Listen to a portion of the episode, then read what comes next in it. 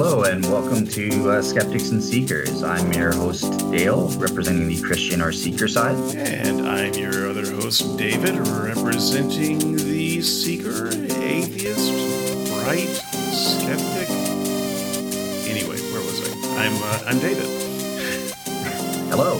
Um, and yes, for, for this week's show, uh, just actually, yeah, I should probably say before before we get started, we do have a couple quick announcements to make. So, um, me and David have confirmed uh, with our special guests. Uh, so, Mike Licona, we have scheduled on for next Saturday, January 12th.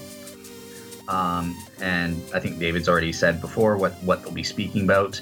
Um, But and- just to, just to be uh, clear, we are going to be talking about uh, miracle stories in the Bible, how to interpret uh, miracle stories in the Bible, and maybe uh, miracle stories and other literature, uh, how, how such stories should be read by the modern reader.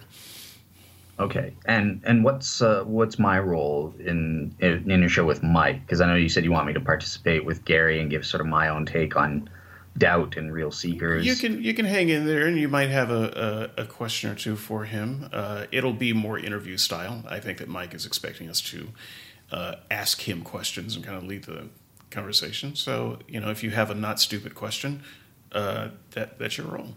Okay, all right, cool. That might be a reach Um, for you. I think you could do it. Yeah, yeah. Well, I, I know how to ask Mike Licona questions, so yeah, I've been doing it for years. um, yeah, perfect. And then obviously uh, Gary is scheduled to come on the next week. Yes. um, so, and that's yeah. going to be more of a conversation uh, uh, with me and Gary on the subject of doubt. Uh, I consider Gary, even though he is is considered by Christians an expert in the resurrection, uh, with with an evidential uh, view, I consider Gary an expert in doubt. And uh, we're going to talk about his story and uh, why it is I think that uh, his his journey through doubt and how he came out the other side, and my journey through doubt and how I came out for the completely different conclusion. And I think that the interaction will be uh, very fruitful. So there there will be there will be little to debate there, but a lot of interesting things to discuss. Excellent. Yeah, I think it'll be. I think it'll be good times. Thank, thank you to both of them for being willing to do us the favor of, of coming on. Yeah, and let's be clear, they're doing us a favor. Yeah. so we uh, we thank them. Absolutely. Yeah. Uh, perfect. All right. So so let's get straight into the show then. So this is going to be the first part in a in a another series, um, and it's going to be my series on. Uh, first, starting out with the coherence of Christian theism, looking at some of the divine attributes that God has, uh, trying to see does it make sense logically, or, or are they just incoherent and contradictory, as, as some atheists have tried to, to make that argument against the Christian God. Um, so, yeah, I guess um, before we get into the attributes proper, um, I think it's important to have an idea of uh, what does it mean for a proposition or, or an attribute to be coherent? What does it mean for something to be coherent? Um, so basically, when philosophers are saying a given proposition is a coherent proposition, what they're what they're evaluating is, uh, you know, does it make sense to suppose that this proposition is could be true? Uh, as well, can any other statements entailed by that proposition also be true? Um, so it doesn't mean that it actually has to be true in reality or not. It just means can you conceive of the fact that it's true? Does it make sense to suppose it could be true? So, by contrast, an incoherent proposition is one where there's, uh, you know, it, it, it doesn't make sense to suppose it's true. It's nonsensical, uh, or there's a lot there's a logical contradiction, either an explicit one or one that's hidden. Um, so hopefully that that makes sense uh, to to you guys as to what the difference is. Um, now, in terms of modal logic terminology, because I think this will be helpful and instructive, this is another way of explaining what coherence means. So, if a proposition, if it does make sense to suppose, if it's conceivable, which means does it make sense to suppose it's true, it could be true, then this means this proposition exists in a logically possible world. Um, whereas incoherent propositions don't exist in any logical logical possible world. So a, a married bachelor doesn't exist in, in any logical possible world. Okay, that's a fancy word. What is a logically possible world, though? So, possible worlds, and I, am going to try my best to explain this. So, they're not concrete objects. It's not like, oh, you're thinking of a different universe in the multiverse, or you know, it's it's not a concrete thing, um, but it's an abstract concept. So, it's think of it as a maximal description of reality, sort of like set theory. You know, you have sets of, of various numbers. Well, here you have sets of various propositions, some of which are true, some of which are false. Um, the the possible world where all the propositions are true is the actual world that we live in. Um, so, um, when you're considering coherence, you're saying, well, does this proposition fit? Um, and also, in order to be coherent, it's not. It also has to make sense, as I said, in relation to all the other propositions in that possible world. So, if there's a contradiction between proposition A in a logical possible world and, and the proposition you're trying to say is coherent, well, then that means it's not coherent either. Um, so, so yeah, just before I move on to discussing the actual properties, hopefully I've you know, D- David was really concerned that I explain these complex concepts in an understandable way. I, I think I've done that. Um, but yeah, I'll, I'll, turn it before I get into discussing the properties of God, uh, just onto on a comprehension level of what coherence is. David, did you have anything you wanted to to say or probe on that? Yes. So we're going to disagree right off the bat. Uh, in your uh, explanation of uh, coherence, you said that a proposition doesn't necessarily have to be true to be coherent. Mm-hmm. Uh, yet, if a if a proposition is impossible, then it's incoherent. So, I would say that the the reason the impossible thing is incoherent is not merely because it's impossible, but because it's not true. Uh, and so, just as an example, uh, and I I apologize uh, that this example uses uh, physics. I am not a physicist, but I am a Star Trek fan, so that's got to count for something. Um, the spin of neutrinos. Neutrinos are all left spin fermions. Uh, there was a, there was an episode of Star Trek Deep Space Nine, which is why this uh, came to mind, and luck was running uh, a certain way on the station. And Dax, the science officer, uh, determined that the problem is all of this the, the neutrinos were spinning in the same direction. And this this is uh, brought up as one of those um, Star Trek errors, because in fact all neutrinos do spin in the same direction. So uh, the writers of Star Trek, uh, that particular episode, imagined a world where the uh, neutrinos uh, spun. You know, some were left, some were right. But the fact is that is not coherent. It, it may seem coherent if you don't know anything about neutrinos. But in fact, it is not coherent. So it's not it's not just wrong, it's incoherent. And the more you know, the more things become incoherent. And so I would suggest that um, well, so my first challenge is that the idea that a thing can be coherent even though it is wrong, I, I would just begin to challenge that. Um, it's only coherent to you because you don't know enough about the facts. And, and, and if you knew more, it wouldn't be coherent to you. That leads to my second objection, which is that coherence, uh, you dis- described it as anything that you can conceive mm-hmm. is coherent and therefore real in some possible world. But we, our, our ability to conceive of things varies from person to person. I can conceive of fewer things than you in some areas because I know more about them than you if you don't know much about them, you can conceive a lot of things. In, in the same way that a, a six year old child can conceive much more than you can because they know even less about the world. And so the idea of what one can conceive that varies from person to person, and therefore it means that what is real in some possible universe would vary from person to person. It's not a very helpful description at all. So those are the two challenges I'd like to make there. Okay, uh, perfect. So, so in terms of the the Star Trek uh, reference, so this is actually perfectly in line with um, what I'm trying to do here in my definition of what it means for, for something to be coherent. So, um, basically, what you there's a difference between. So this is your second objection then. So there is a difference between imagine something being imaginable versus conceivable. And what we're interested in is the latter. Some uh, something I can't, uh, you know, something can be conceivable even if we can't imagine it.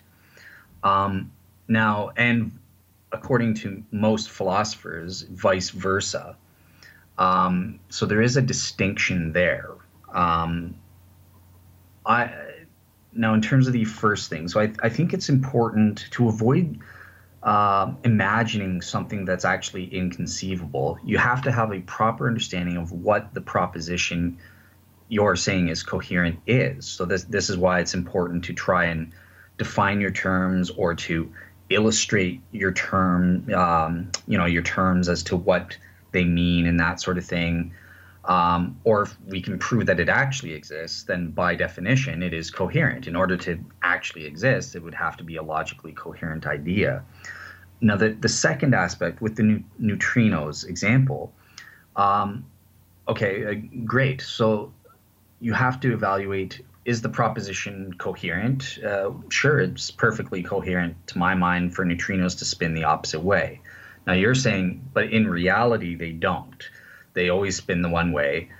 I wouldn't say that it's incoherent to suppose neutron neutrinos spin in an opposite way necessarily. You're just saying it's factually necessary given the laws of science that we have in this universe that they only spin the one way. So this is sort of probing well why do they only spin the wrong way the the one way um, and you can find it well we have a law of whatever that dictates that determines their motion so then you can just conceive of okay well maybe there's a different universe where the laws of nature themselves operate differently, in, in which case the neutrinos could spin in opposite direction. That, that's so, where I don't understand your distinction then between conceive and imagine.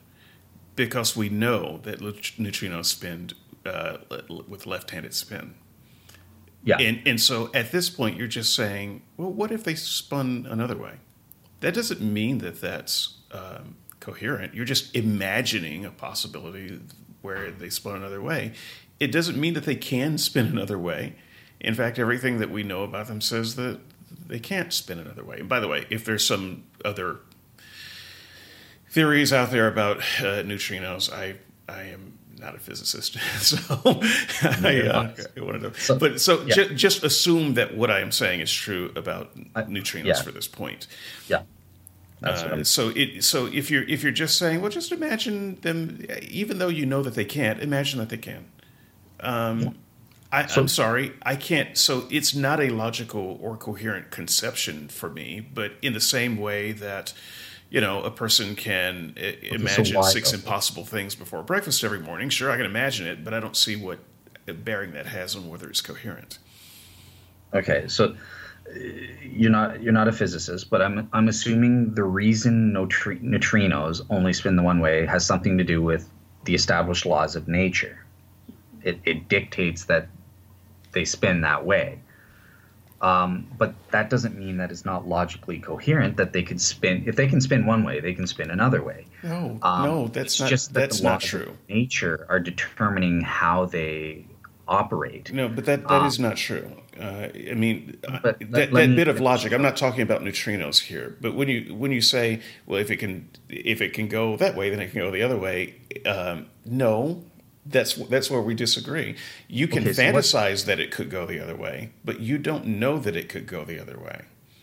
Okay, so what's the logical contradiction that results from neutrinos spinning the other way? And uh, if you if you don't know the answer, I'll I'll say what I think it is because I want to I want to establish a certain point. Yeah, so I'm, I'm I'm kind of perusing an article here. It's it's much too deep to try to uh, go over in a podcast. So I'm gonna I'm gonna beg ignorance, but I'm also gonna uh, beg that it's that it's irrelevant. The, the fact is, everything we know about them suggests that that is how they have to be. True. I'm assuming. Yep. True. Because I, I, again, I don't know anything, so I'm just pretend everything you say is right. Everything we know about them, this is the only way they can spin. Perfect. That doesn't mean that it's logically inconceivable that they couldn't spin the other way. And in order to show something is inconceivable or logically impossible, is by showing that it's nonsensical. There's a logical contradiction, either explicit or hidden. And you can't do that. I, I, think what you would say is that, well, it contradicts because the laws of nature determine that this is the only way it spins, and that's what we observe. It always only spins this one way in this universe, given the laws of nature. So that proposition, the laws of nature are the entailed propositions that you're saying contradict with supposing the neutrinos are going to spin a different way. Okay, all, all I have to do is postulate a different universe with different laws of nature, which uh, you know physicists do all the time. I'm in, in league with the mainstream science there, right? There's the multiverse where they calculate different uh, fine-tuned values. But uh, what the the point that I what we're trying to do is David's almost trying to say that look, the laws of nature as they operate in this in the actual universe are logically necessary, and I don't see any way of establishing that. Um, as I was alluding to before, we we can conceive. Well, Stephen Hawking, everyone's on my side in, in conceiving that the laws of nature could be different from what they are in the actual universe. So that is conceivable. Um, again, it, unless you want to try and suppose there's some kind of super law that says no, the the laws of nature as they stand have to be as they are. But well, I don't if, I don't know that I would propose that, but I I would say that we have a sample size of one universe. And sure. any other speculation we have about another universe is just that speculation we don't know if it's coherent to suggest that there could be another universe with different laws of nature. So if you rewind the tape and bang the big again, for all we know, we would get the exact same universe that we have now because that's the only way it could bang. And so I, I know that you're thinking, well, no, if it was if um, if the the there was there was a little bit more uh, positive energy than what it was, or a little bit more negative energy than it was, then the universe would be radically different. Yeah, but we don't know that there could have been any more or any less um, energy, uh, positive or negative, than what there was. And so, I'm not saying that there couldn't have been, but it is it is not a proven fact that there could have been. And once again, we're just speculating. It might be right, it might be wrong, but it's it's the same way that a child speculates about things. Sometimes they're right about their guesses too. It doesn't actually mean that it's a coherent idea. So I would okay. So yeah. So I'll, I'll let this be my last point on on this before we move on to the actual. Um, no, we we do know. We actually have knowledge, and this is why science we have modal evaluating faculties, and this is what allows us to derive knowledge in our speculations of coherence. Uh, now, it's it's true. I mean, the, people point to certain counterexamples from temporal paradoxes and that sort of thing, but I, the way I've carefully laid it out, we can avoid those pitfalls. Uh, same with you know the Star Trek examples and stuff that they just sort of mindlessly say something or, or something like that. But we we have to that's why we have to evaluate well what is the proposition and, and try to come to an understanding of what it actually is as well as an understanding of the propositions that are intertwined with that proposition or entailed by that proposition to see if it if it does make sense or if it is coherent if there is a contradiction um, between them then that's how we can tell through our modal evaluating faculties well it's obviously it's obviously not true then it's logically impossible so um, yeah, I think we actually have knowledge through what I'm calling these modal evaluating faculties. I'm right in line with, you know, mainstream philosophy as well as mainstream science in in this regard. So, yeah, um, I, I, think I'm I'm good with that. Do you mind if we? Do you want to? Is it okay if we move on, or do sure, you want a, a last sure. word? Or? No, no, no. Uh, go ahead. We'll have a few of these little uh, digressions, I think. So uh, feel free to move on to your next point. I, I, you know, there are other points that I could make and other illustrations, but I think that um, we've said enough for uh, the listener to get where each of us is coming from, determine uh, which, if either of us is full of it. So, yeah. Hopefully, I did a good job of. It was understandable the way I presented it and everything. It was, wasn't I, confusing. I think it. I think that it's understandable to the extent that I, I savvy the words that you used, but the idea is still very well incoherent to me. Mm. Uh, you okay. know, if if I tell you that I'm wearing a if well if if we were to guess what color shirt I was wearing, let's say I picked it out in the dark, you know, you could say, uh, well, you could be wearing a red shirt or you could be wearing a blue shirt. You know, and say those were the only two choices in my closet, and I would say, yeah, it's it's it is a coherent idea to speculate either one of those. But if I turn on the light and say, nope, it's a red shirt, then it's not a coherent idea to say, well, let's suppose you're wearing a blue shirt. No, I'm not wearing a blue shirt. It's a, it's a red shirt. Yeah, but let's let's pretend you're wearing a blue shirt. At that point, you're just talking about pretend and imagination, and it has nothing to do with whether you're saying something that actually makes sense in the real world at that point. So you were saying no, it, it would still make sense, and so that's that's the idea. So th- this may just be some fine fine point of modal logic that I just am never going to agree with, and that your argument is based on. And I'm I am satisfied that we have both made uh, yeah. our opinions clear. Exactly. Yeah. Exactly. Yeah. I think that's a perfect example. A, a blue shirt is coherent, but the proposition David is wearing a blue shirt at that time and place is false. Yeah, so, but it yeah, stops being coherent the moment you know what color shirt I'm wearing. That's the that's the that's where I'm going, and that's the step where you're not going. Uh, yeah, and, and I, it could be that philosophy, that modal logic, and, and, philosophers are on your side, but I disagree with it. I, I would yeah, disagree. That's loud. Yeah. Yeah. Cool. Yeah. So perfect. So audience, just before I move on, this is the essential point. So it, David's saying if it's not true, then it's not coherent. I'm saying no, something could be coherent. Wearing a blue shirt is perfectly coherent. We do it all the time. But it just happens to be false in David's particular case at that particular time. So there's a di- there's a difference in my mind. David's saying nope, they're they're the same. If something's false, it's not coherent. Well, but there's there's um, the second part of this. So this is not a retread. This is to, to help you transition into the second part of this. You're saying if it is coherent by your definition, then you make the leap that it is therefore a fact in some possible world. So that is that is a page right out of the many worlds uh, theory uh, to suggest that anything that could happen does happen, uh, and I think that's a, a huge leap of logic. So even if we were to suggest that your idea of coherence is correct, that does not mean that that thing has actually played out in any possible world. Mm-hmm. It is, it is right. still possible that the only the one thing has ever played out in every possible world. Okay, uh, so I, I, did want to move on, but actually, this is such a good point for illustration. So, yeah, uh, the way you actually said that, uh, whether by accident or intentionally, was perfect. So just because something's coherent doesn't mean it actually it's not it's not it, so it means it's a coherent proposition that exists in a logically possible world. Remember these are just abstract it exists as a proposition in a in a set of propositions.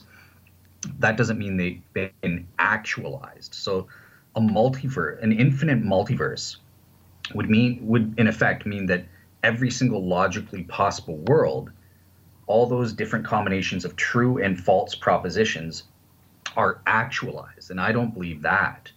Um, that that's not what I'm saying. Um, they don't have concrete existence, as though there's an infinite number of different universes. One where David's wearing a blue shirt, one where David's wearing a green shirt, blah blah blah.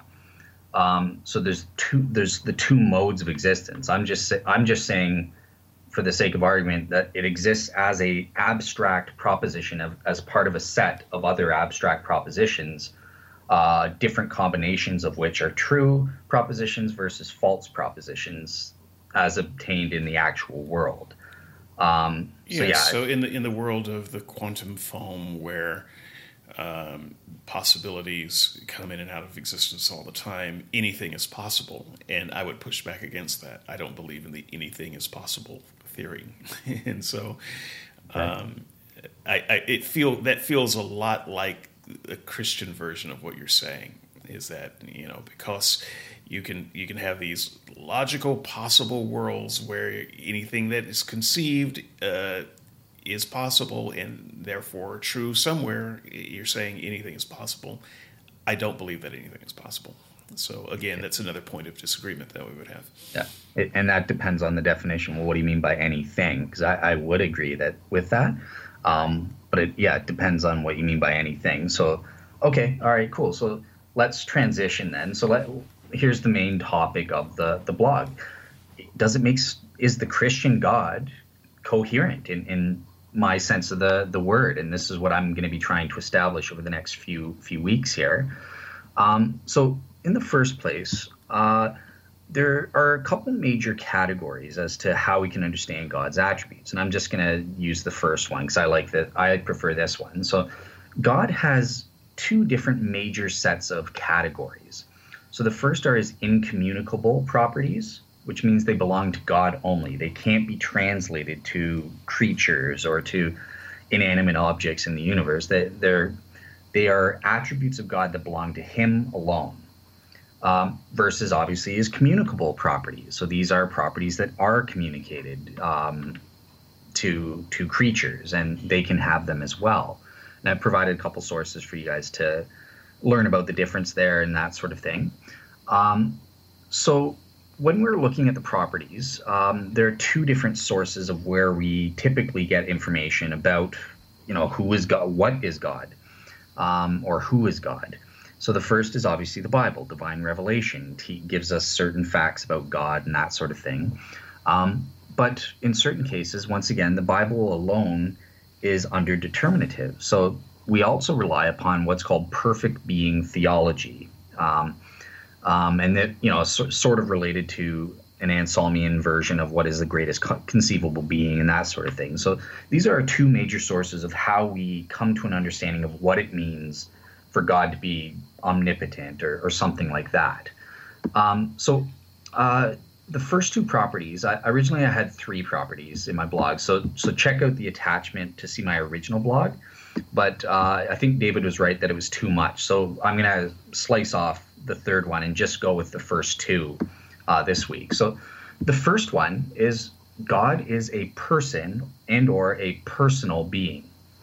Okay, does it make is it coherent to suppose that God is a person? And I'm not specifying at this point whether he's embodied or not. I don't I don't care uh, at this point. Um, so I would say yes, it, it makes perfect sense for God to be a person uh, and or in the Christian sense, a personnel being, because obviously uh, the Christian God is Trinitarian, um, and so that means he's three persons in one being. Uh, and there'll be an upcoming blog on how that would make sense and that sort of thing. Um, but okay, so let's try to define this. What does it mean to be a person a little bit? So what I'm saying in a modern psychological sense, and I like their definition. I think this is what we all mean when we're thinking of a person, but it, it's a substantial being that is a center of self consciousness. So it basically has a set of cognitive faculties that are sufficient for personhood. Okay, another technical term, per, personhood. Um, so basically, what what does that mean? It's I, think it means they have a mind. They they stand in I thou relationships to other persons or other beings. Uh, so you can use the indexical I to describe you versus somebody else, another person or, or another thing. Um, and there are certain uh, there are five, at least five states uh, that a person or a mind is capable of experiencing. So, persons have thoughts, persons have sensations, uh, persons have uh, beliefs, uh, and it's complex uh, thoughts and complex beliefs are capable of that. Uh, they also have desires. So that's first and second order desires. I desire not to desire this. Um, and finally, they have volitions. Um, they have free will. I know that's uh, controversial, but this is how I define what a person is. Um, so yeah, that that's what a person is. That's how I would sort of define what it is. It seems perfectly coherent and in terms of the way I've described it. And actually, we all know that persons exist. Here's proof because it persons actually exist in this universe, in the actual universe, not just in a some logically possible world, but in this logically possible world. David, you, me, we are all persons. Um, so it, it's it's undeniable that the concept of God as being a person is logically coherent.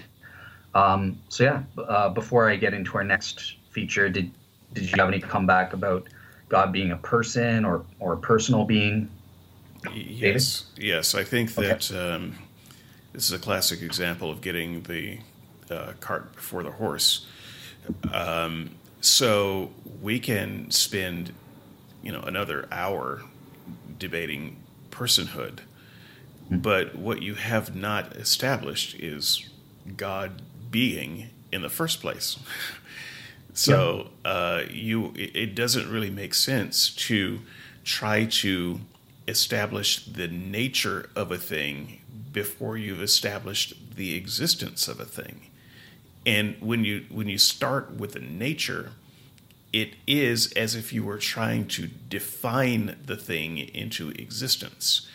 So uh, just as another sci-fi example, uh, in 2001: Space Odyssey, uh, they had this uh, mysterious thing to sort out, this obelisk. Um, they didn't know what it was. They didn't even have a good uh, word for it. So they just called it an ob- obelisk. Uh, and you know, f- future episodes went into you know maybe going into more about what this thing was, and they talked about the nature of it. But it would have been senseless to talk about the nature of the obelisk before they discovered the obelisk. So the the existence of the thing comes first, and then the discussion of its nature.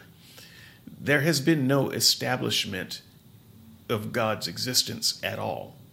And right. so that makes the discussion of the nature his nature very out there. For instance, you know, if you discover a rock, then you would not uh, go through the process of saying, well, it could be a person.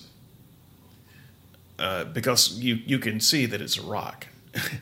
and you can you can talk about its other properties and you know other aspects of its nature you're talking about God as if he's already an established being in that it makes sense that he could be a person. But if God is merely a rock, it wouldn't make sense that he was a person. So mm-hmm. I do think that it, you're you're getting the horse, the cart before the horse, however that analogy That's works. Correct, yeah. um, by by trying to establish the properties of a thing that itself has not been established. Okay, so I, yeah, I, I, fundamentally disagree. No, we are are capable of um, postulating about the coherence of something, even if we don't know if it exists in reality or not. And your, I would say, your TV show is is almost uh, perf- uh, a perfect illustration of this. We can conceive of a planet with an an obelisk, a mysterious obelisk on it. So that idea is perfectly coherent. There, there's nothing incoherent or logically contradictory about. Yeah, but it's just mental onanism to imagine that and then try to imagine its properties and then try to imagine, you know, whether it uh, prefers yellow over blue and imagine whether, look, you don't know anything about this thing that you're just imagining. Right. Um, and so that's fine. That, that's all allowed. Uh, well, allowed, allowed in what? It's not. It's not allowed to say uh, that's a coherent idea, and therefore it must exist in some possible world because I because I conceived of it. We don't know that there is a thing to conceive of, and then in, if we it, well, let me let me just follow up. Sorry. Even if you accept that there is a God, or I accept that there is a God, you I would then ask you where are you getting your information about its nature, other than other than your imagination. Well, I, I gave the two sources, right? But um, the Bible and perfect being theology. But okay, okay. so if, your, if the Bible if, if the Bible is where you're getting your source from, your argument is already dead.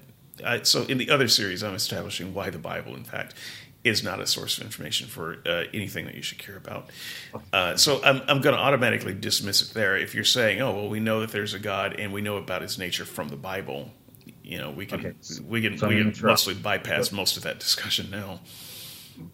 Right. So, and this is one of the points you raised in your blog. So, so let me finish my point. I'm not going to the Bible as proof that this Christian God actually exists. I'm going to it to find out well, what is the concept of the Christian God claimed to be? What what could it be? And does that abstract uh, um, idea is that coherent? And and you know that I'm building up to the argument to to using a modal ontological argument where the very first premise of which is going to be saying, well, does is is the concept logically possible or not?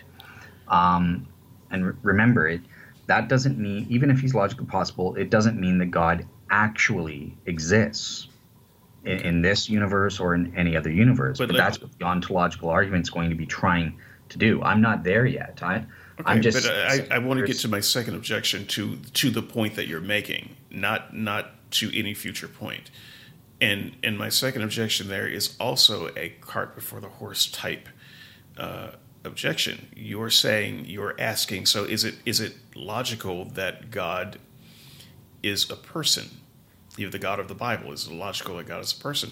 I don't think that we can, in fact, say that it's logical that God is a person until we understand fully what you mean by person because as I understand personhood, and you gave your definition, that is not the same as my definition. As I understand personhood, uh, the God of the Bible could not be a person because he doesn't have uh, some of the key factors that I would uh, uh include in personhood.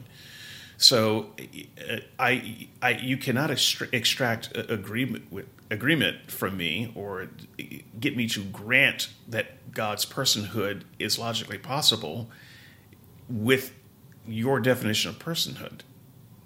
What, so if, if you're asking me, do persons exist? Yes, persons exist. Is it logically possible that persons exist? Absolutely, I agree. What you're saying is, is it logically possible for the God of the Bible to be a person? I would disagree with that. Okay, so in what in what um, I'm trying to think of how to. Okay, let's let's start this way. So, in my defin in my definition of what a person is, which is in, in mainstream, you know, it's a scientific.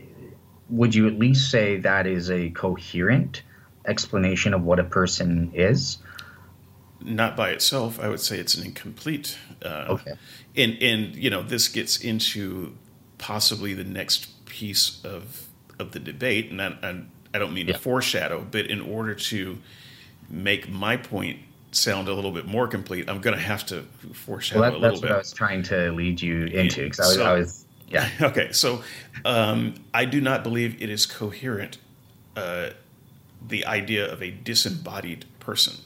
Okay. I, I, don't think that persons can be disembodied. So if you if you take a, a, a person and you take all of their attributes but throw away the body, then I would say you don't have a person anymore. And what you're doing is taking the idea of a person and just throwing out the body and saying, okay, so that's person.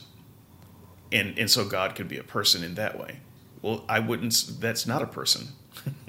so so uh, no.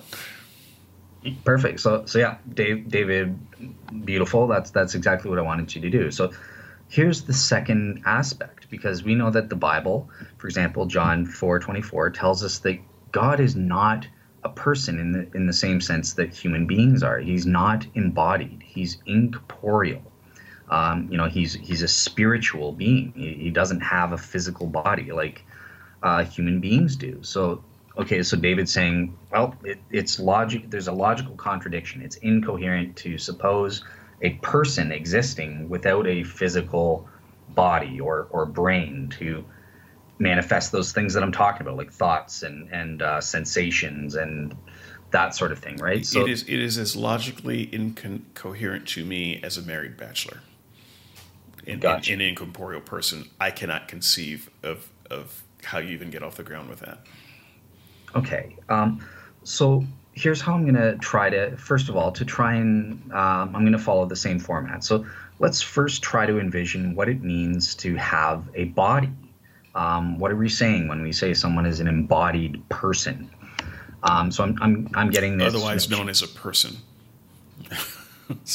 well, that's the subject of the debate. Um, but, uh, Tara would be on my side. Yes, I know. I was I was thinking. Uh, I I don't want to invoke Tara. I don't want to invoke Tara, and there you go. So there she is, uh, looming yeah, large in the room again. It should make you very uncomfortable that Tara is agreeing with you right now. Uh, a little bit, yeah. Um, no, but it, it, hey, she's she's somewhat right uh, about this, I think. So okay, so so Jonathan Harrison, the philosopher Jonathan Harrison, has written an article entitled "The Embodiment of Mind," um, and he sort of distinguishes well, what is it we're saying when somebody has a body? What does that mean? So here are five things.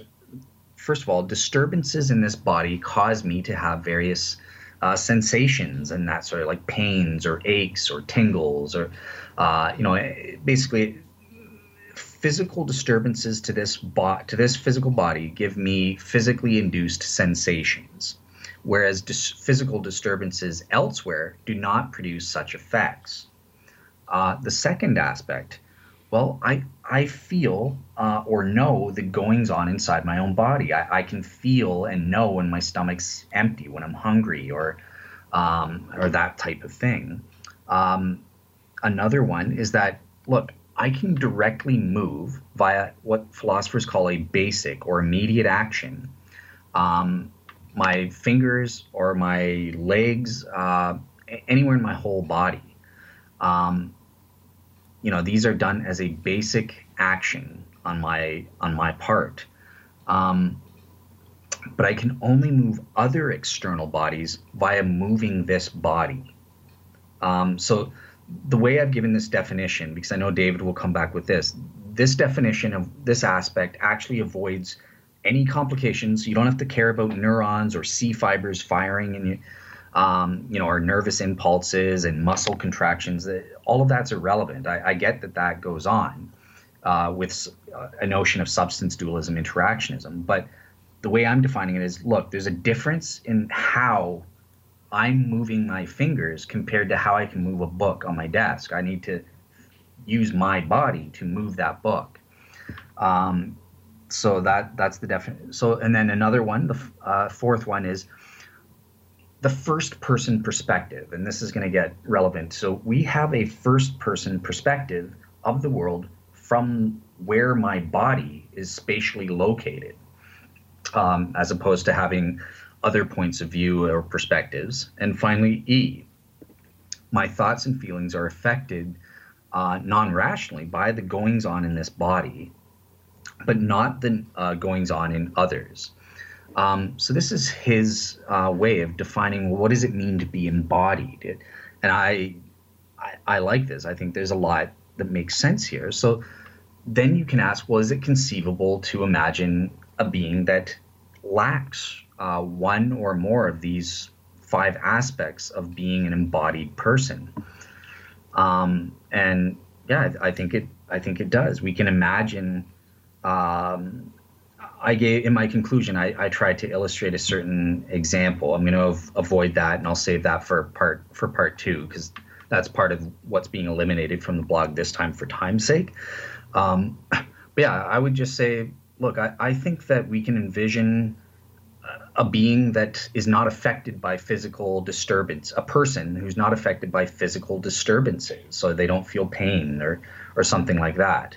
Um, great. Okay, so that's one of the aspects down in terms of what it means for someone to be unembodied. Okay, well, um, not but, really though.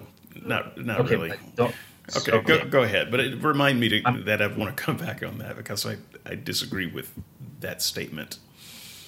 Really, that one? Do, yes. You have people that have neural dysfunction so that they don't actually feel. Yes, we can do we can do sensory deprivation chambers, but that doesn't mean they don't have a body. It doesn't mean that that body isn't playing a part of their existence, uh, mm-hmm. because they still have a brain uh, that is active. And so, I would say that you could shut down the functions of almost all of the body, not quite all of it, and still have a person but that person is still fully embodied. It is, not partially embodied, it's not less embodied. Um, and so. Right. And that, that's why I was careful to the way I was saying it. And in my conclusion, I sort of build up to imagining these things while still embodied kind of thing. And that, but okay, so he, here's how I'm going to try to basically to try and get rid of the definitional problems, I'm actually going to provide, do what I did. Well, we can know that different substances, uh, the person is a soul or a spirit, a different, a non physical substance. Let's okay, wait a minute. You're making a leap there. You, no, no. You just I'm, said a person is a soul. And, and that's that's a leap. I said a non-physical being. F- fine, that's that's still a leap. Um, well, you have um, not established that a person is non-physical. I'm, I'm saying that a person cannot be non-physical, and you're okay. just you're just making a claim a person is non-physical. I'm sorry, no. that's not that doesn't yeah. establish anything. I'm about to get to because I provide two arguments as to how I get there. Okay, so go ahead. Go ahead. I just I just couldn't let you say that without challenging and pointing out the fact that that is a an unsubstantiated claim. Correct. Right now, so so basically remember if something actually ex- can be proven to actually exist by definition it's logically coherent. Whether my definition is good of what i think it means or not whether i can define what it means to uh, to have a soul or to be a person or whatever the fact is that we can know it actually exists. So here's how i get there. I provide two arguments. And just for the fans um, i have m- multiple other ar- arguments and there are also arguments against this as well. Uh, so me and Andrew have planned to do a uh, either you know a couple episodes, two or three episodes, uh, bonus episodes on the substance dualism debate, um, um, which we're going to go over this in a lot more detail and that sort of thing. Um, but just to give a snapshot here, so here's one argument that I find convincing, and it, I I call it the enduring the enduring self argument. Others call it you know the sameness of self. It's all the same thing. Um, but look, uh, we know scientifically that our physical bodies are literally different. Um, in fact, they're you know obviously they're in a constant state of flux. We're losing skin cells every day, or or you know certain we're losing cells. And I, I think I was I was um, I think after a period of eight years, uh, you are totally from a physical sort point of view, you are totally different. There's not one physical component that is the same. I think it's seven years. Seven years? Okay. Um, okay. So yeah, I was just going based off memory. So um, you are literally physically a completely different person. Correct. Now here's where the argument comes into effect. We are obviously not the different person, and I, I use obviously purposefully, and I know David's going to take issue with that. I am the same person I was 10 years ago. I, I have memories and of who I was, and that that is me. I was there ten years ago. That wasn't Dale number, uh, you know, uh, t- what year? Two thousand and eight. Uh, that was me in two thousand and eight. So this is what we mean. Something somehow we are enduring, even though all of our physical components are completely different. So, but yet we all know whether you think it's an illusion or not, there's something that endures, and we are the same person that we were despite all our physical components. So, so here's the argument in premise format for, for those. So, premise one if something is a physical object composed of parts, it does not survive over time as the same object. Uh, if it comes to have different parts, as I just said, our body does uh, every seven years, according to David. So my body and my brain are physical object composed of parts. That's premise number two. So here's first conclusion, therefore, my body and brain do not survive over time as the same object uh, once they come to have different parts every seven years. Okay, next premise, premise number four. My body and brain are constantly coming to have different parts, as, as David said. Therefore, my body and brain do not survive over time as the same object. However, premise number six, and here's the key I do, I do survive over time as the same object. So therefore, I am not, I am not my body or my brain.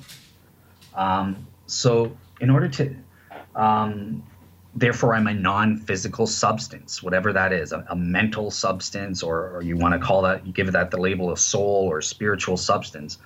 The bottom line is, from this argument, I put forward that we don't know. We know that we are not physical substances, but the most um, I'm debating whether I should explain because pre- premise number six is going to be the one that uh, David takes issue with. He's going to say well, that we, try to try to uh, reserve me some time so that I can come back on that. okay. Uh, yeah. So I'm debating whether I should explain how I substantiate premise six or turn it over to you to raise the objection and then do it. Yeah. Let me let okay, me go ahead yeah. and raise yeah. Uh, my objection because it's not just premise six. Um, so the ESA, uh, enduring self, um, in, enduring self. What is the A? Uh, the first one. Yeah, the, the enduring self. ESA, in, enduring self. Oh, argument. Argument. okay. that, that's what I. brain yes. brain freeze. So, um, I I like this argument a lot and I think it serves both of us well because I, I don't think it means what you think it means. And I think that your conclusion is very different than my conclusion. So, your conclusion is that because the brain changes and the self doesn't change, then the self is different from the brain. So, I would attack that argument first with, with that premise that the self doesn't change the self does change. It, it, it does change every day. It, it, it changes with the flaking of each skin cell. It changes so much that I would argue, I don't have a stat for this, but I, I believe it's probably more true than not, that every memory of your childhood is a false memory. You, you simply do not have accurate memories of what you have been through or what you were in the past you know what you are right now and you have a kind of concept of what you think you maybe were. But all you have to do is ask your mother about various events or, or just the type of child you were when you were six or when you were 12. And it will probably be a very different picture than the one that you have for yourself. Uh, and so I, I would say that that self is changing all the time. In fact, uh, not just um, things like memory, although I think that memory is self to a, a large degree. Uh, so let me say that again memory is self. I am my memory. Uh, to the to the degree that if I have if I suffer amnesia, then I don't I don't know who I am. I have no me at that point.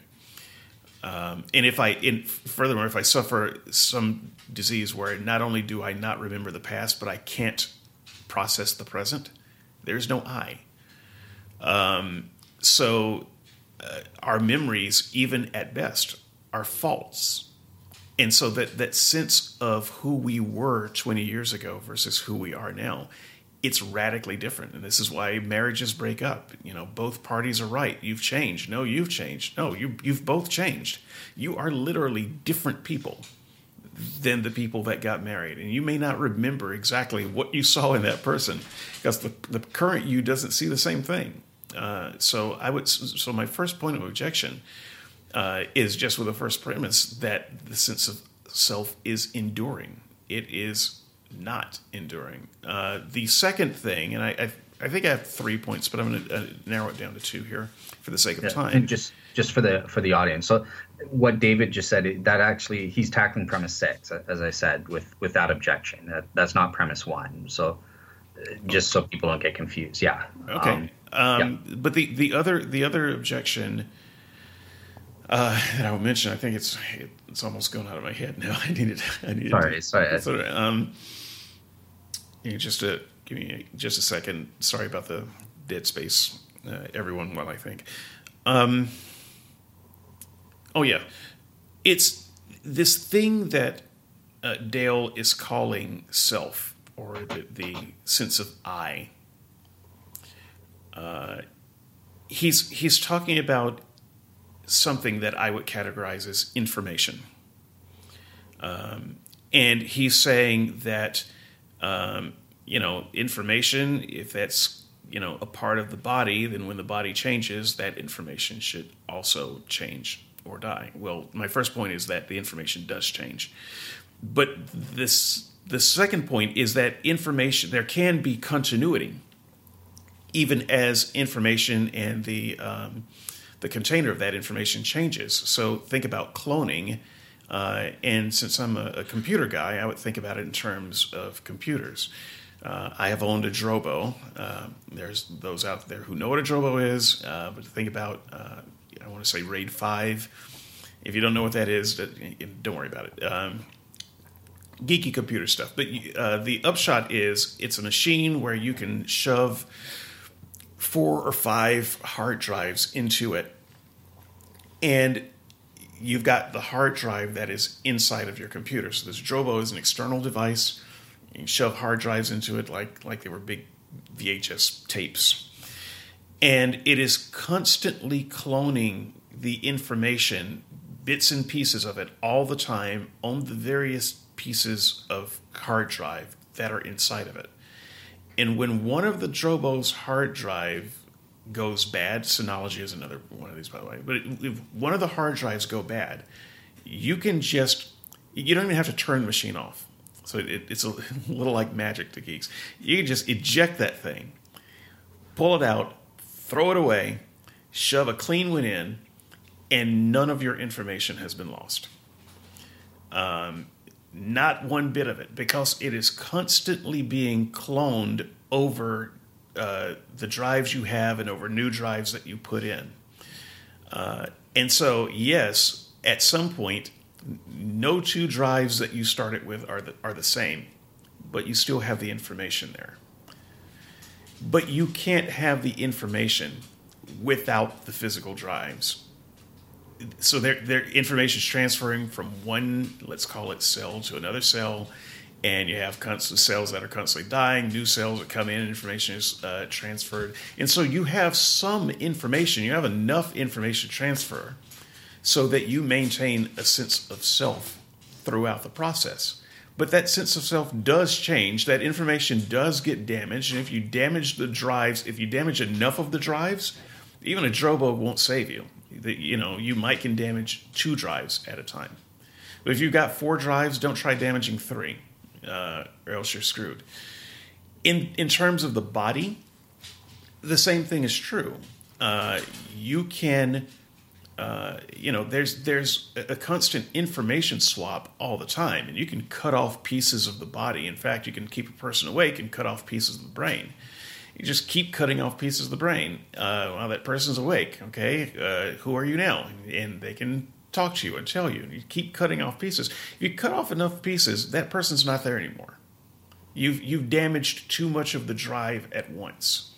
And so what Dale wants to present as as some magical separate thing from physicality, I'm just going to call information that is bound by the hardware. You can't have it without the hardware. You can damage enough of the hardware, lose enough of the drives that you lose the ability to clone this sense of I. And we see that all the time in human bodies. So um, I, I, disagree with the, the ESA on both those premises. And if pushed, a, a third one, but we don't have time. Okay. All right. Perfect. So, so yeah, I think this is um, right at the heart, and I, I agree with David because it, in order to defend this, it, it entails other another argument for substance dualism. So I'm just going to reduce it to keep it simple for the audience. David's saying, look, we are literally a different person with every different physical state of affairs in our brains, presumably, right? Um, obviously, ourselves or our non physical substance, essential self, um, is affected, right? Because this is substance dualism interactionism. So we are affected by physical changes or disturbances within our body. Everyone's known it. I mean, this goes back to Thomas Aquinas wrote about this. We, everybody knows that. Um, but that doesn't prove he's trying to assume that okay well therefore we are just our brains we can't the self can't exist independently of it uh, we know that damaging our brains if we lose our memory we might change our personality that however these are even personalities our our beliefs our our desires uh, you know these are all referring to states of affairs within the soul or within the self this non-physical essential substance they can change. They're in a state of flux as well. I can change my beliefs. I can change uh, the sensations that I'm feeling um, from moment to moment and that sort of thing. But we all we all know that it's me. I am having this memory. Um, I am having this experience, this sensation of uh, a brown desk in front of my in front of my eyes. Um, and this is what endures. And I, I'm going to leave it to keep it simple for everyone in this blog. Maybe we'll get more technical with Andrew and that sort of thing. But do you agree with David that you are the one that's having these memories, or is that literally a different person uh, that had, you know, ten years ago? Was was that you or not? And I think that there is, and even David. I was I was really trying to think of a way to to try and make some progress because me and David did have a, a, conversation about this earlier in the week. Um, so David will, will admit, look, there is this, at least at a phenomenological level, there is this enduring self that we experience. Now he thinks that's an illusion, um, but I would say no, this is real, and this is the heart. I know this is real. I know I am that literal same person, even though even closely integrated properties as to who I am may change. My personality may be different. And, and as I just old. explained, that's information cloning. Um, it's it's not an enduring sense of self any more than you know what. Once again, what what comes from a hard drive to a corrupted hard drive is the same thing. It, it's a copy and a bad copy. Uh, and those are very different things. And I, I just think that you were n- either unwilling or un- incapable, and I don't mean that in a mean way, but incapable of interacting with um, the technology aspect of what's going on. You you choose to see it as a mystery, as, some separate thing. And and I'm trying to give you a concrete example of how this works in the real world. Uh, the the information on your computer is not a soul it's just information. And, yeah, but that's not what we are. That's you're just asserting that. You well, no I'm, I'm, using that as an analogy, but it's it's a way of understanding how a thing can seem to be the same from one physical instantiation to another. Yeah, and I'm but I'm saying we know that we actually are the same thing. I'm not. we don't. It's not we don't. Illusion. It's not a copy. We have pro- everyone has properly basic beliefs. Remember, I told okay, you. Okay, but your properly basic belief is just you thinking a thing is true, and I understand that you believe it in your heart that you are a, a little man behind your eyes controlling your body. Um, you know, like uh, like the character in Stephen King's Dreamcatcher. I, I know that's that's how you see yourself, but that is a convenient fiction that simply isn't the case. And once again, you cannot demonstrate um, this this person apart from the physical mechanism any more than you can demonstrate information without a physical me- mechanism. So information can be lost, and what you're calling a person can be lost in the same way by the damage of the physical. And what you have to do if you're mm-hmm. going to make the case that you're making, and I, you know, you can make it with Andrew because I know that you guys are going to talk about this, but you're mm-hmm. going to have to show some kind of example where this personhood survives the physical. You cannot do that. You can you can speculate it because you want it to be true, No, no, we we have experiential knowledge, and this is what I this is what I'm appealing to. I, I'm trying to keep it simple for the audience as a basic choice. Do do you know that you are the same person? You're in. You're not just a copy. It. I mean, and this but, is but sort I've of told you I'm argument. not the same person. have- I'm not anywhere near the same person I was uh, 20 years ago. so yes, you are. We are defined. Wait, wait a minute. Wait a minute. You talk, you're talking about properly basic beliefs. Now you're going to uh-huh. tell me what mine are? I am not anywhere near the same person I was 20 years ago. There's almost nothing similar to me except for the Yes. fact that I still hate olives. You That- still that- have that a sense of persists. That you were there, even though you say it's an illusion or not. This exists. Well, I, but I feel like a different way. person than the person right? that I kind of remember. I don't feel. I don't even feel like the same person. You're saying that there's continuity, and I got to Yeah. tell you, I, from what I remember, I didn't feel anything like this.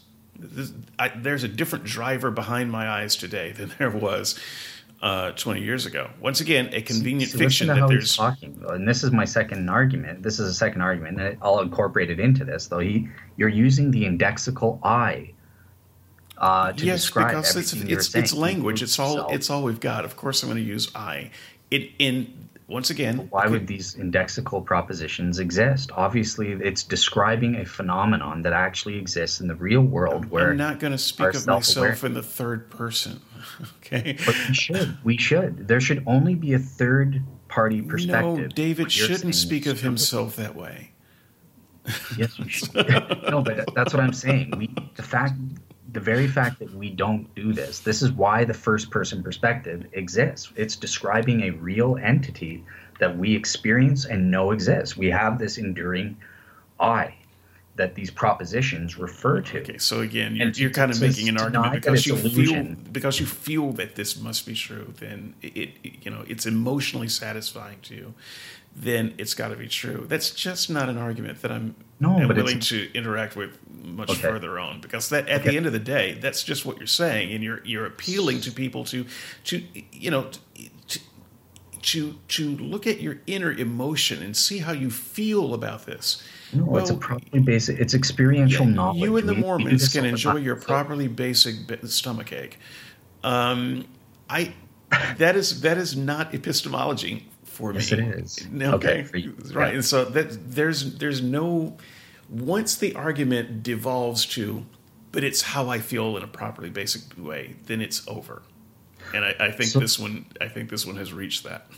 Yeah, but but I'm appealing to the the audience for their own properly basic beliefs as well. Just yes, as you're, I you're appeal to you, appealing, and that, to, you're appealing to them for their emotion. It's it's a little yes, you are. It, it's a little bit like appealing to uh, you know the Aborigines who maybe have never seen certain technologies uh, and saying yes, well you see that lighter, that's clearly magic. You know it's magic in, in, in your heart. It's properly basic, and they would probably agree with you, but that doesn't make it true. And so your your appeal in this way is somewhat empty, and I I, I think that. Um, I, I think that we've got a pretty smart audience, and they will they will see that.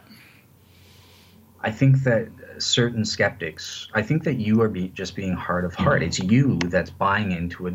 You're deceiving yourself. You. We all know. You understand that didn't- be- neuroscientists no, no, agree with me- me too, right? So uh, this is not No, this is not me. neuroscience. Neuro, the majority of neuroscientists disagree with both of our positions. They would, from my understanding, they all they more take a uh, epiphenomenal perspective, which is actually what I'm saying. But they would just disagree that it, they would. So this isn't how they would phrase it, but they would agree that there are non-physical entities that exist, but they would say it, it's dependent on the physical brain. So you you kill the brain, but they they believe in thoughts are a different substance. They're not physical or or your concept of I. They would agree with me on that. Right, and I would say that a thought is not a substance at all. It, it is it is Correct. it is merely uh, an outworking of the physical. It's it's not a substance. I'm thinking thoughts right now. I'm not creating substances. Okay, yeah, uh, I know that, but the thing that has the thoughts is a different substance. They would say that, but uh, the the point that I'm wanting to this is what I'm trying to get to as my my closing on this. So I'm appealing to properly basic beliefs, which is knowledge that is warranted true belief. Are you the same person, or are you literally a different person? And I would say it's no, it doesn't make sense the other way. For David to be right, he has to say it's illusion. He's no better than the Buddhist that says, "Oh, the physical world." He's no better than Tara. The the physical world that's all illusion. Sick that's Maya. That's Tara. don't go Wow. no but on, here's how i'm well in this sense even though i'm on tara's side about the enduring self i'm against her that the rock is consciousness and that sort of thing basically what you're saying what david's saying you're no better than a buddhist or someone who says that look our experience of the outside world that's all illusion that's maya no that's a convoluted ad hoc hypothesis and that's the same thing you're doing with my experiential knowledge that I am the same person I was when I was eight years old. Um, I'm not just my memory. I'm not just some copied information. Um, and then I have the illusion that I'm the same self any more than this book on the table is, oh, it's an illusion in my head. Uh, none of the real world exists. Well, this I, I disagree, and there's no there's nowhere we can go. I Yeah. am my memories, and uh, I think I said this earlier. I, the, the sense of I is somewhat illusory, and it's really your memories. And all you have to do is do a let's call it a thought experiment. Let, let's see if you can imagine uh, a person who lives the first 20 years of their life and a mad scientist coming in and changing all of their memories and in inputting someone else's memories for the first 20 years of their life. That is literally a different person at that point. Yeah, and I would say no, it's not. It is yeah, the you, you right. You would say no, but I, I once again I think that that example, if you can imagine it, does in fact show there's a. It's literally a different person, and all you have done is swapped out memories. yeah, the, There, there's no continuity. There's no there's no enduring self at that point because you've made a hard swap of all of the information. but there, We're there's just different- talking about manipulating information. Yeah, so you you understand there's a difference between identity and the states of affairs within the brain or that sort of thing. So, let- Well, but you're talking you know, about like- my but you're talking about my experience of my identity, and I'm telling you that my experience of my identity would be different if you swapped out my memories right now for another 48 year old. If if you swapped out if someone swapped out your memories right now for another person uh, your age who lived a very different lifestyle, you would have a false illusion that um, your enduring self is a different person okay, so because let's- let's all of the information will have been swapped out at once. You Okay, you are so- your memories. Okay, so let me let me try this. In the first place, forget about memories for one second. Um, I'm I'm going to get back to them, but uh, there are different states of affairs within the brain. I'm assuming your terminology, right? Obviously, I I think that's mental mental things, but okay, I can have a thought about a brown desk. Okay. um, then I can have a different uh, mental or brain state uh, where I'm uh, producing a desire. I want to move that desk. Um, are are you are you the same person there? Because you're having two different states of affairs within your brain. Sure. At the Uh, at the moment, abs- absolutely. I'm I am. You know, I have the sense that I'm the same person there. But what Hmm. if I've forgotten about the thought of the brown desk, and and maybe later uh, remember having a thought of a glass desk? Th- That is that is different. Now that's a minor way that I'm a different person, but I'm a different person, and I would suggest that those those changes in memory happen all the time about everything, even stuff that you think of as important. Okay. Okay. So okay. So that that's a good start then. So and that's consistent with what you're saying. So memory is is us. This is what is enduring through the different brain states. So something endures through different brain states, but nothing can endure one with the loss of memory. So okay. So using memory then, you you have I assume you have memories and uh, of things that happened more than seven years ago. I I, I know yes, in the but like I, like I said, uh, almost all of my memories from a certain period are wrong. Now, what percentage of my memories are wrong from seven years ago? First of all, I have a limited number of memories. If I had to write down exactly what was going on, uh, you know, on this date, uh, 2012, I don't think I could do it. I would I would have to look up some records to see what was going on. I don't I don't actually have any memories right now of that. I would, Okay, I would so- have to conjure them. You see, I would have to create some memories about that, and they would so be wrong by nature.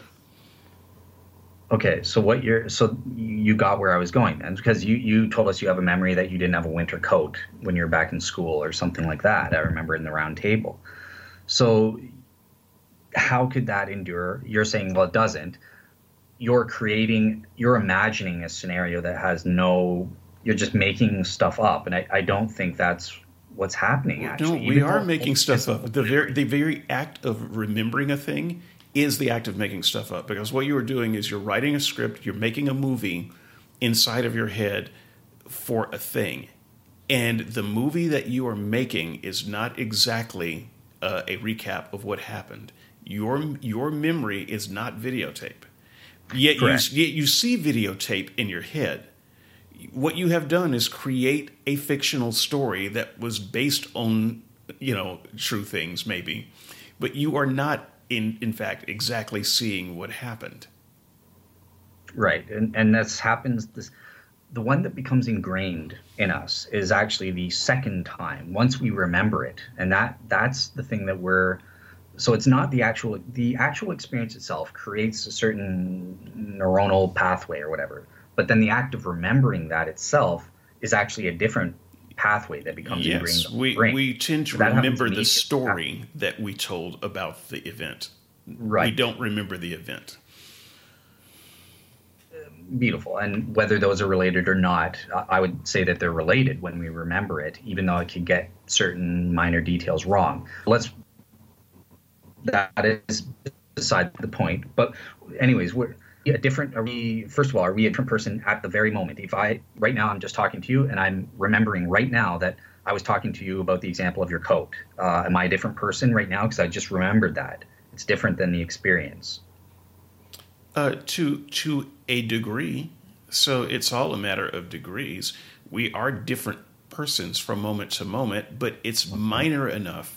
The, the corruption of our information is minor enough and slow enough so that from moment to moment we have a sense of continuity. But it's pretty. Uh, it gets major over long periods of time. So I assure you, you have absolutely no connection to the you that was in your mother's womb before you were born. Some people claim that they do. I think they're full of it. But you have no connection to that person. That person's brain, everything that they knew about that time, uh, that universe, uh, their sense of self, that's gone. You you cannot, in fact, make a connection with the you that was in your mother's womb. It, it So what- just as so well have not? been a different person. But why not? If we're just creating new memories, why can't I? Cr- why? What's the difference? Why can I create a memory of me at eight versus a memory, a made-up memory created out of thin air of me in my mom's womb? Well, I don't? I don't know, but for whatever reason, we can't seem to. I so here uh, I, thro- I throw up my hands and say, talk to a, a brain specialist. Um, I don't know why we can't remember the womb. so Okay. Well, it, it could be that our brains, the part of our brains that uh, formed memories, just wasn't formed enough to to hang on to those to even tell good stories about. It could be that it was so traumatic that uh, all birth is some type of post-traumatic uh, syndrome, and and Yeah, but that happened it. to a different person. All the physical memory, all the physical components of the memory are, are gone by that point. So it, there should be no influence over any trauma that happened to my physical brain straits when I was being born. It- that shouldn't there is matter. there is no trauma because you don't have any memory of it. You don't even have partial memories of it. If you did have memories of it, you probably would have trauma. But I'm saying, you you may have had the trauma, and that may have in fact destroyed whatever uh, possible memories there could be. So it is not a part of you. Your your your birth is a separate thing. You could look at it as a clinically distinct thing. Even this you that you think is behind your eyes driving your body right now has no connection to the you that was in your mother's womb. Yeah, but the same, the same, the exact same thing holds true to the me that was uh, hanging out at Wonderland when I was eight years old. It's it's all the same thing. There's no connection, but yet somehow I'm able to create and make up new memories, made up memories of what I was doing, and that just happens to correspond to the made up memories of my mom to greater or lesser degrees to to my dad. We, Well, yeah, what are the, what are the reasons we talk it. to each other about our past eh, when we have a shared past? Andrew and I do this a lot because we have a shared past. One of the reasons we talk to each other about our shared past is to see exactly how, how much of it we're actually accurately memory, remembering versus the stuff that we made up. Uh, turns out we made up everything, but you know we have some we have some impressions. It's true that it's true that I went to Wonderland when I was eight years old, Sure, or I went to Wildwater Kingdom. Sure, but whatever you thought you felt at that time and saw and did, and the things that made you you are are different now. And so once again, yes, you're you're talking about um, a process of bad cloning and bad hardware. That is our sense of self, and that is why over time we do lose connection to our past, our younger self. It is why it is why a, a young kid of six can believe in Santa Claus and a child of thirteen can't. And, and it's not just that one did believe and one stopped believing. It's one can believe and one can't because you're different people now. You you are you are fundamentally different enough so that you can never go back and believe those things and think those thoughts. Can't do it. Yeah, but that that that's what we're debating because obviously I'm more in tune with like Buddha. I don't, even though certain attributes are more deeply ingrained than others. My personality, for example, is a more deeply ingrained trait to who I am than having an arm. If someone cuts off my arm, but nonetheless, they are all still transitory. I, I I'm saying our sense of I endures all of these differences or changes. Okay, and and Including as I said, our sense of I is is information badly cloned, and, until Right, until one day it can't be anymore. Right. So I, I'm and I'm saying it's not. So I'm trying. And, to and that's where and that's where we land. so Yeah, I, I- I, think I for I think for the listener, we can't we can't really advance that idea further. Yeah, well, that, but that's I was trying to with this. I was taking okay. Let's say you're right, and we are memories or this information. I still I think it's weird. It's it's an indication that you're wrong. That well, I can do that uh, for when I was eight years old at Wonderland or Wildwater Kingdom or whatever. And hey, it just happens to correspond with my made up mummy, uh, mum, or my made up dad's uh, ma- memories of that event, and also corresponds with picture evidence uh, as well, stuff Okay, that I haven't that seen doesn't in mean years. that all of your memories are know, are they're broken, right? I mean, but uh, no, but I'm, I'm so I said earlier, that all of our childhood m- memories are wrong. I, that that's a little bit of hyperbole. I don't mean that every childhood memory is absolutely wrong. But how? If there's no connect, if there's no physical connection, Well, we are- not not every piece of information is as badly cloned as other pieces of information. It, in general, the human brain's a bad cloning machine because we do forget things and we do lose things. Um, there's a, there's a saying, um, kind of a kind of a meme that uh, people used to say when they when they watch something like a bad video uh, or see something awful. They say every every time I watch that, a puppy dies. And what they mean is a memory that they had of a puppy gets swapped out for this new thing yeah, that they've seen. yeah, Uh, yeah. I just realized, because yeah, because my- their their their brains are bad cloning machines and only has so much capacity and some things get in and some things get lost and some things get replicated uh, well and other things get replicated badly but that's all you're dealing with uh, and it's not that mysterious to me uh, Gotcha. Yeah, you know yeah, my- you, you choose to make it a mystery and say that it's a different substance but not. i'm saying that thought is not a substance You're it's saying our experience is an illusion. You're the one that's going above and beyond denying the basic evidence that's before everyone's that everyone experiences. Well, I think like our, I think the basic evidence say. is that we're bad cloning machines. Uh, point of fact, I can't remember how this conversation started. so Yeah. uh, with uh, coherence comprehension or whatever. But, anyways, so I, I want to admit this. Um, yeah, uh, so based on the cloning thing, my line of argumentation from the memory doesn't work at all, actually. Um, so that's a total failure. But yeah, it just basically come comes down to yeah, you you have this basic experience, and I'm appealing to you on a properly basic belief level. We we know we have knowledge that I'm the same guy I was when I was eight years old. Doesn't matter. All my properties are completely different in terms of personality or uh, I get certain memories wrong or something or certain details like that in terms of memory wrong. I mean, there's been a lot of work by psychologists uh, on memory. Bart Ehrman's uh, done a show on that. Richard Bauckham's done some research in that. So we, we know a lot about how memory works. Um, same with you know different thoughts. I remain the same through different thoughts, through different sensations, through different memories, um, or losing all of the memories. I'm still the same person, different personalities. Um, maybe I'm more, you know, I, I'm literally I I'm I've developed di- so I was developing sort of a different personality through the experience of the the comments and stuff. And i'm oh i'm trying to go back. No stop that and go back the personality i had before. But i'm still the same person through all of these mental changes. Even no matter how ingrained they are they're not essential to who i am is my argument. And i'm appealing to you. We know this to be true. And if you're going to impose no that's an illusion you're no better than someone who just says oh the, the, the entire internal external world is an illusion. It's it's nothing but an illusion. You think you're seeing a book, but you're not. It's not there. That's that's Maya. Um, I, I find so that violates I, Occam's razor. Right, and I don't I don't find that to be what I'm saying at all. So I am going to attempt the last word on. Um, sure, I'll give it to you. Uh, yeah, this with another sci-fi reference. Uh, so, those of you who have Netflix, perhaps you are familiar with a series called Travelers.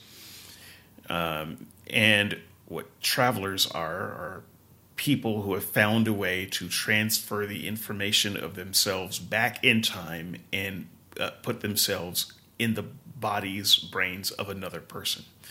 So, uh, literally, a, a, person is walking along doing his business. Uh, he's about to die, and that's when the travelers take over. A traveler comes and takes over that person's body, and that person is literally overwritten. The information is overwritten by the new consciousness. Now, that said, uh, in Travelers, they maintain both personalities, and the other personality just uh, put down. But it's it's the idea is still that it's an information overwrite, and the traveler is not, in fact, the person that they took over.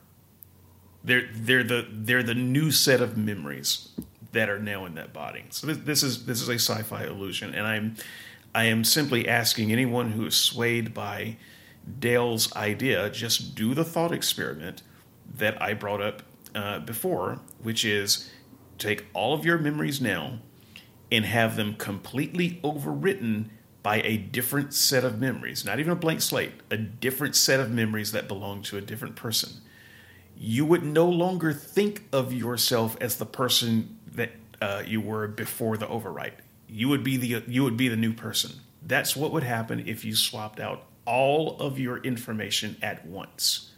That is not what happens to the human body most of the time, although sometimes it does happen, and we see these completely different uh, persons uh, uh, come about as a result, uh, whether it's um, you know severe amnesia or Alzheimer's or something like that. So we know that this can happen if you just imagine that you remember nothing except the memories that were put into you by from someone else. That's the person that you would be, and that would be your new sense of I. And you wouldn't even think that you had a new sense of I. You would think that you were the same person the whole time. But we can see that you're a different person. So this this idea of substance dualism, once again, I'm going to give uh, Dale all the space he wants to talk to Andrew about this in more detail. Uh, but I don't think that you can uh, make the case uh, that there is a different substance from our physical substance that controls the eye, and therefore, if we can kind of get back to where we got in from, where I think we got in from, the person of God, trying to grant that surely God can be a person since we're a person but the reason we can grant that we're persons is because we're full physical constructs. And Dale is trying to create a non physical construct where you can still be a person. Yeah. Uh, and so I, I, think that's that's the big point and breakdown that that you can focus on as um, as listeners. I hope that you have gotten uh, as much out of this conversation, though, as much entertainment out of this conversation as I have. Uh, I have tried to turn down the polemic meter uh, a bit, so I hope I didn't turn it down too much. I, um, it, it and and uh, the next couple of weeks will be more conversations with uh, with different people when we get back.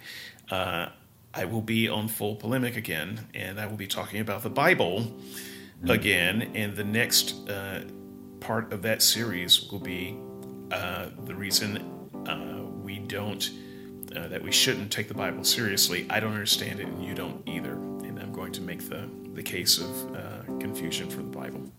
So, gotcha.